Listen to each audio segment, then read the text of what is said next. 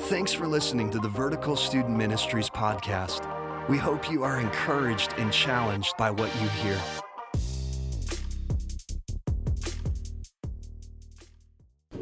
Hey everybody, welcome back to the Vertical Leadership Podcast. It is our pleasure and honor to have you listening and joining us once again. This episode we're recording is a special one today. We have someone who's been on our podcast before and is back again. It's our very own lead pastor, Pastor Sam Rijfkogel. How you doing, Pastor? Pastor Reggie, I am doing awesome, and I'm telling you, I'm so looking forward to today. Thanks for inviting me. I love these podcasts. I know they're a real blessing to everyone. Yeah, and so it's crazy to see how it's grown and how listeners from, we've got listeners in Australia, listeners, in different parts of the world we can see it. And so it's exciting to see it growing. Yeah. Leaders from across the country really enjoy listening to this podcast and just the guests we've had on here, and you're no exception to that. Thanks, Pastor Reggie. I think your podcast is one of the top listened podcasts for us, even the history of this podcast. So it's a pleasure to have you. For those maybe weren't familiar and didn't get a chance to listen to the last podcast you're on, I encourage you, go back, listen to that episode. We'll make a link to that in the notes because it was a phenomenal one and you want to listen to it. But today we're going to be talking about a different conversation on the importance of communication as a leader. But before we jump into that, Pastor Sam, maybe some of the listeners who maybe aren't familiar with kind of your journey to become a lead pastor here, share a little bit about your journey. Well, before I pastored, this is my first and only pastorate. But before I did that, Pastor Reggie, I served with as an office of an evangelist through most of our AG churches, Assemblies of God churches, but even outside of that as well. But for 21 years, I was in a different church every week of my life for 21 years, and so I only took 2 weeks off a year. So I was in 50 different churches with 50 different styles of leaders, with 50 different styles of churches, with different demographics. So I learned a lot in 21 years. The Holy Spirit allowed me to be a student, to observe and see that. And then I came here to preach at Grand Rapids First as an evangelist for one night and stayed in an extended special outpouring of the Spirit that lasted over 5 years here. So I built community here. Yeah. Plus, I got to live out relationships. I had to get new sermons. That was a real trick. And but I preached every Friday and Sunday night, so I got to know the culture and the DNA of the people, which is a really important thing stepping back into this place. And then there was a season of another pastor, Scott Hagan, who was here for a little over 4 years.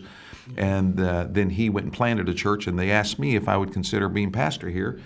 And now being pastor here, I've been here almost 15 years, going to head into 15 years, and was here before 5 years as an evangelist. So I've been around here for about 20 years, but lead pastor, it's been 14 years and been a unique experience and have incredible people that serve with us. And you, Pastor Reggie, all of the team, just an amazing team of people to lead. And it's been a real joy, and God's given us great favor, and He's really helped us. He's really helped us a lot. That's amazing. It's awesome to see the journey of just even how giftings can shift and that you said you went from the office of an evangelist to an office of a lead pastor and those things while there's maybe some things that correlate and translate, but there's definitely different skills and talents that absolutely into. And so it's wonderful to see that God can shift that. And that's a whole other topic. Yeah, it really is. It really is. But today, our topic is just communication as a leader. And as being a lead pastor, you're also not just preaching on Sundays, but you're the CEO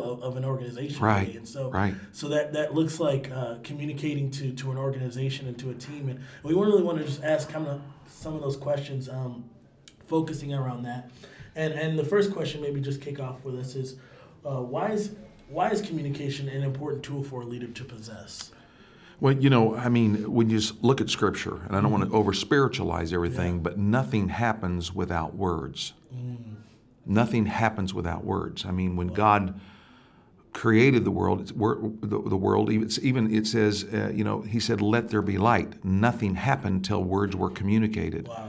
And even when Jesus came, it says, "In the beginning was the Word, and the Word was God, and the Word was with God." And so when you see everything that God wanted to do, communication and words were a part of it. Wow. So how we say it, what we say, the timing of when we say are all crucial points to accomplishing things that were never there before that happen, and it starts with words. So it is working on our communication ability and listening to ourselves is a powerful, powerful thing to get the vision done. So you have to know, you have to have some communication abilities and be aware of things, trying to communicate the vision, because everything begins with words. That's really good. I agree with that. I mean, you think about it, like you said, God said in the beginning was the Word. That's the Word. Started with the Word, you know, and we've heard it said everything rises and falls on leadership, and communication is a big part of motivating and moving people from here to there. And right. So that's a great quote. And I just want to maybe segue into our next part is, what role does simplicity play in communicating for a leader? Well, you know, for me, to be able to make something so concise and simple is the best thing. Yeah. I think so many times we overtalk, and so it just gets muddy, it gets confused. People don't know what they're supposed to do. So when it goes to trying to lead toward a mission or a vision, I think you have to make it in the simplest statement as possible. So like the overarching, let's just take, for instance, I'm sure most of our listeners probably get this as well, but like our overarching mission, everything goes through these lenses. What are we here for? Bringing people to Christ and equipping them to be like Him. Everybody knows that term here. It's done. Our children know that term. Wow. Our children know that term. Yeah. And that's a whole nother thing on how we bring it all the way down to children, communicating that. Even our... I don't want to jump ahead, but even our core values was turned into a nursery book because we didn't want to wait till you were adults sitting in there to give you what our core values are. Now our 3-year-olds know how to do our core values. It's got to be simple that a 3-year-old can get it. Yeah. And so we have a nursery. We have a nursery book, a children's book. Yeah. We have a song that they sing. So we've got 3-year-olds that can tell us our core values. Well, how did that happen? It's got to be done in the simplest terms possible. But as you go down, you know, our overarching mission statement is bringing people to Christ, equipping them like Him. But beneath that, it gets more broken down. And the deeper you go, then the more details come out. Right. So how does that happen? And, you know, the acronym for our core values is the word GROW. Simple. So everybody remember, G, growing in Christ, R, relating to others, O, outreach to the world, W, worshiping God. Yeah. And then underneath that, the deeper you go, there are more words to express. Well, what does growing in Christ look like? Yeah. So you say R, relating to others. What does that mean? So we go deeper. As we go deeper, then we express more words because it's deeper growth. The roots go deeper and deeper and deeper. So on the outset, it has to be very simplistic.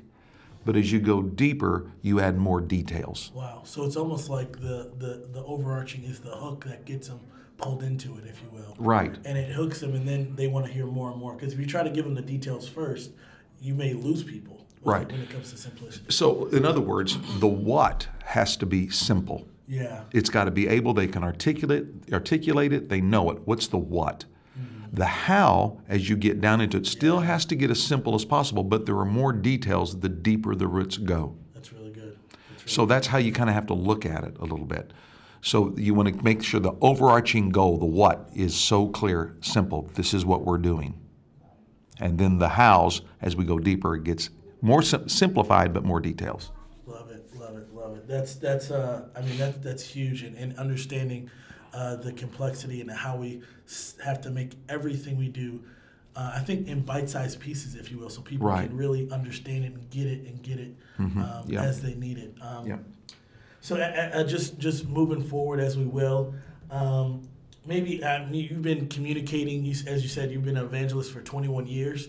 And so communicating it in the realm of churches and but also when it comes to leadership and developing people, what are maybe some tips you found to help you in maybe the process to become more effective communicator? Well, you know, the dynamic changed for me, and this is very unique in this dynamic. Yeah.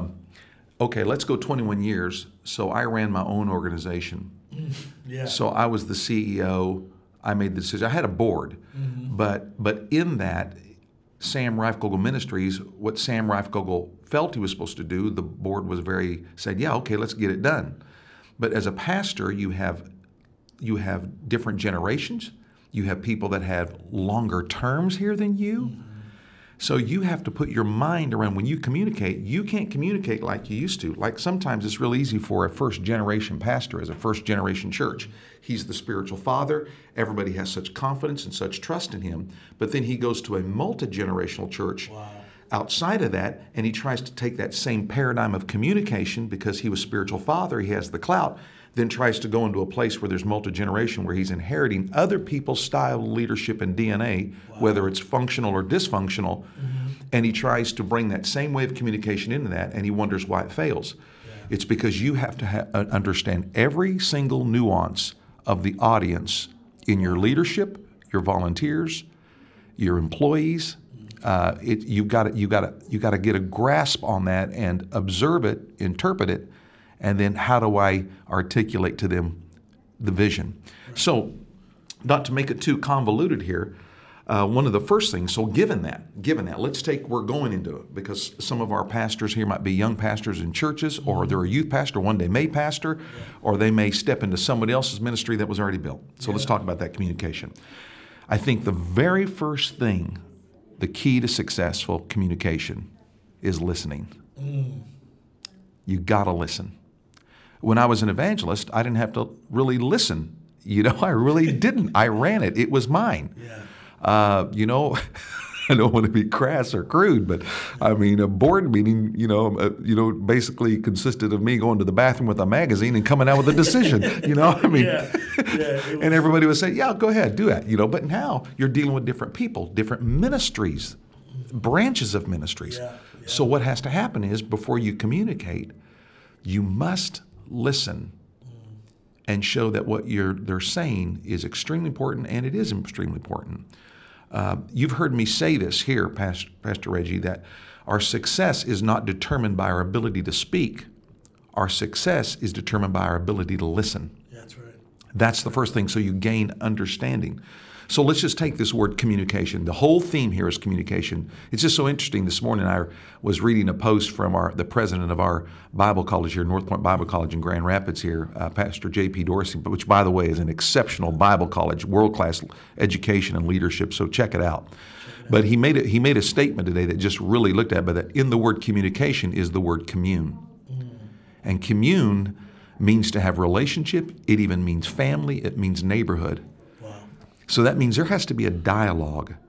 So no one's going to listen to what you say if you don't have commune in communication. Wow. That means sitting down, taking time, talking. And, it depends on what the level of the influence of the leader is how much time you give to that. Yeah. And we can talk about that in just a moment. But that's the very first thing on the outset is you got to listen. You got to hear. You got to listen. You got to... What is the unbeliever saying? What are the people that are rooted and grounded? What are your young people saying? Bring in a focus group to find out what is happening here. That is the first primary key, because they'll give more weight to what you say if you gave weight to what they said. You may not do what they say, but they know you genuinely listened and cared. That's good. Number one. That's good. The second thing is, this is a big deal, is your character. That when you say things you're going to do, that your words and deeds must match up. They will abandon ship if you do not clearly do what you said, or if you change what you need to do, you need to clearly articulate why I'm changing it. I'm bringing you in the loop. You can ask me questions, but we're going to have to change it because character matters. Big time. It matters so much. They will not follow you in uncharted territory if you didn't keep your word in charted territory where everybody already knew where we're going. That's good. And they got to trust you. And I call it likability. They got to like you. People won't follow the mission if they don't like the missionary. Wow, that's big. Big. Why would they follow you? If you're a jerk, if you act like you don't care. So before they can hear from you, and believe in your vision, they got to believe in you. They got to like you. And part of the liking you is that you listen. You genuinely are trying to get understanding, the commune and communication. And then they see the integrity. They see your character, your words, and your deeds. What you said you would do, you would do. That's good. It matches. Yeah, it matches. And then there's another layer of communication. So it's not just about talking. Yeah. It's about listening. It's about communing. It's about character. And the last one would be about competence. Mm. There has to be a place where you're exercising a level of competence that you proved yourself in the past. You may be inheriting a new place of leadership, but they see the track record of where you've been. Mm-hmm. And the reason that's important is because past behavior is the indicator of future behavior. So I look at people's past behavior. How do they treat their personal life? How do they treat their spouse? And sometimes the question of that doesn't come from them telling me, it's I watch the people around them. I watch what's done around them. And so people have to see that technical competence, so they can trust your communication. So communication is not about saying and getting you to move. Yeah. It's about all these other things that are around it. And listening is a big deal. It's a big deal. Big deal. So we've talked about listening. We've talked about being a good listener before you communicate anything. Got to commune. Listen, because you may not even know what needs to be said. You know, mm-hmm. And that goes into a great part of listening. We've talked about listening, likability. People have got to like you before they follow you. I love that quote of, they won't follow the mission unless they love the missionary. Unless they love the missionary. And can I drop something else in here, Pastor Reggie, that is really cool? And the reason when it's listening and then talking back, and so many times I tell people, just make observation. Don't try to interpret that they don't like you or anything. Just try to make observations and then get with good, solid people to interpret what was being said so that you can make a decision to the path forward. But the thing is that you can never assume that everyone has the same point of view or reference or terminology, that the term you use may mean a totally different thing, the definition of terms. So when you're talking to people and you're trying to move something, you're dealing with something, I express something we're trying to achieve or something we're trying to resolve. What I always want to do is, after I express it, I want to ask them, now, what do you think you heard me say? Wow. Clarity. Yes. Clarity. Come on, how many times have we walked out? Come on. Mm-hmm. How many, now, Pastor Reggie, when you get married and have kids, you'll really get this. All the people listening right now that have got children are going, yeah, he's right. Yeah. I can say something to my kids. They get a totally different interpretation of it. And they're acting all wigged out over it. Yeah. And you're going, you didn't even get, you're missing it. So it's really clear that when you articulate something, to ask them, now, what do you think? What do you think I just said? What do you think that you heard me say? Mm. Let them repeat it and then bring clarification to where there are gaps. Yeah, and then when you get done, you tell them again what we have just decided on and the resolution of how we're moving forward. So we're all on the same page, because when it comes to communication, it's not just saying it, is what did they actually hear? Wow.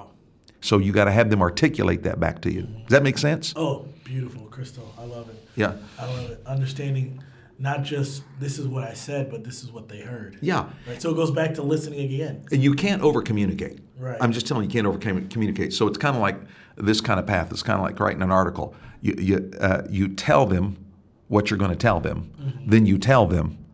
And then you tell them what you told them. Okay. You know what I mean? This is what I'm going to tell you. This is what I'm telling you. And this is what I told you. Let me tell you what I told you. So you just can't over-communicate enough. You just cannot do that. No.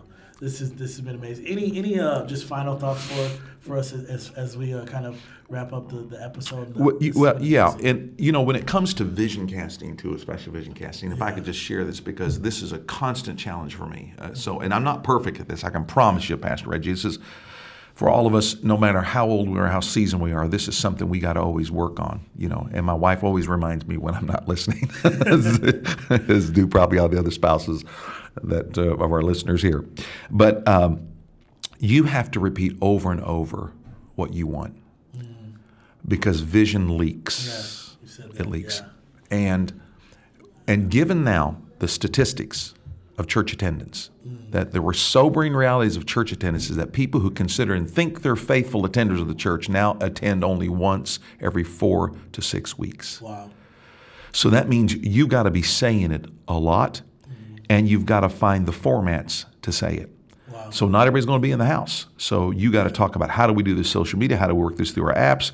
You know, is it emails? Is it text? Or the older generation, they like mail. I mean, you got to figure that out so that it's constantly getting to them. You can never say it enough.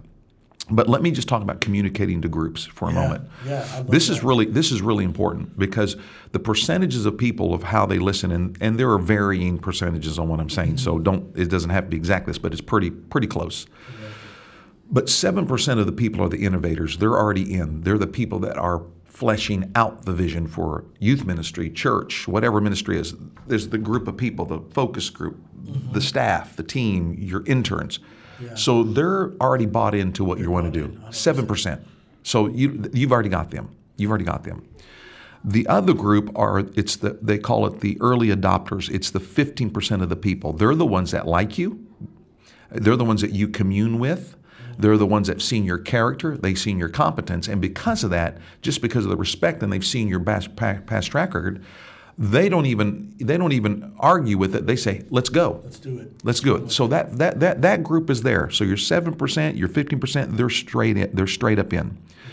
It's that other group that you have to deal with, and that is the progressive adopters. That doesn't mean they come on early. They progressively. They're not anti you, but they will ask questions. They want to talk more. They want to analyze it. They want to have a place to talk to. Well, here's the problem. If you're leading that ministry, you don't have time to talk to the whole 30% of progressive adopters. Yeah. That is the reason why you got to take the time with the 15%, your innovators, and your 15% to clearly articulate to them every question that could be asked, think of every negative thing to be asked, address it, and teach them, because the 30% of progressive adopters normally don't go to the leader. People never usually go to the leader when they want to talk about something. They rarely don't. What they do is they vacillate to the next tier below them. So what's going to happen is the 30% are really going to be influenced by the 15% of the early adopters, because they will normally not come to you because they feel a freedom to say what they really want to say and ask the questions they really want to ask. That's why the 15% have to be thoroughly equipped and filled with the right information. Wow. The 38% under the 30%, they're the tag-alongs. They follow the progressive adopters. They say, well, if my Uncle Fred do it, Uncle Fred, he always asks the question, well, if Uncle Fred's in it, I'm in it. Okay. Those people tag along to the progressive adopters. They just go with the flow. That's right. Okay. So your primary group you're trying to equip is that 15%. Your innovators got it. Mm-hmm. You got to just give them the right information to deal with the 15, and the 15 are the one that's going to tell the 30, and the 30 will influence the 38. And then there's the 10% that are the non-adopters, and just let them fill the pew and add a number to your attendance record so you can feel good about yourself. Yeah, they're not budgeting. Yeah, there are people that make things happen. There are people that watch things happen, and the non-adopters are people that wake up and say, "What happened?" That's just the way it is, right. Okay? But preachers get themselves all worked up over those non-adopters. Oh, we get worked up over. We all do, and we got to be careful that we are surrounding ourselves with the right voices. So, I hope that helps a little bit. But I really felt that was important, that you really invest in the early adopters, and they begin to minister to the progressive adopters. That's good. If you minister and get those innovators and get those 15%ers in and get them clear on what the vision is, right? Yeah. So that goes back to simplicity of message, having that simplicity of message so that they can clearly and concisely communicate down through the organization. And if I could interject one other thing here, Pastor Reggie, is that the thing with early adopters is they are very loyal to leaders, and they almost don't want to dishearten the leader. But you got to create an environment in your innovators and your early adopters where they ask the tough questions. Say, please ask the tough questions. Do y'all see something? And then let's own this. Let's figure out, so we can ask all the questions up front, so that when the progressive adopters ask, we've got the answers. Yeah. So don't be afraid to see something that is flawed or a process that might be better. Your idea may win, it may not win, but let's hear it and let's make sure we're covering all the bases. Okay. So that you got to pull that out of them. Yeah. Because they're so loyal. They want to see the vision happen, but you got to get that out of them. Mm. Mm, that's That's really good. Yeah. That's really good. This has been great. This has been awesome, Pastor Sam. Thank you so much. Thanks, Pastor Reggie. And I hope it's a help to others, and that's a blessing to you. And but anyway, bless you, man. Bless you. Thanks so much. And thank you for listening to the Vertical Leadership Podcast. We truly believe if leaders are empowered, the entire organization will grow and be empowered. So go ahead, follow us. If you're not already following us on social media, go ahead at Vertical Podcast. Follow us. And anywhere you can find podcasts, you can find this on Spotify, iTunes, wherever you listen to podcasts. Thank you so much, and we'll see you guys next time. Thanks again for taking time to grow as leaders. We are looking forward as we continue to build our culture in student ministries.